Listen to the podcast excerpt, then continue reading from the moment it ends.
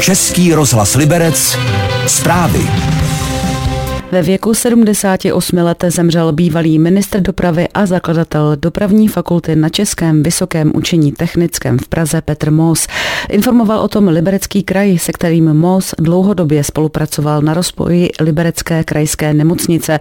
Působil jako vedoucí týmu pro stavbu Centra urgentní medicíny. Na přípravě Centra urgentní medicíny pracoval Petr Mos od roku 2013. Kromě toho měl v krajské nemocnici Liberec na starosti i modernizaci dalších pavilonů a také lékařských procesů. Známý byl ale i ve světě a to díky svému působení v oblasti dopravního inženýrství, ve kterém měl i několik patentů. V roce 2022 získal Petr Mos ocenění podsta hejtmana Libereckého kraje a to právě za celoživotní přínos v dopravním inženýrství a vysokoškolském vzdělávání v dopravě. Jana Pavlíčková, Český rozhlas.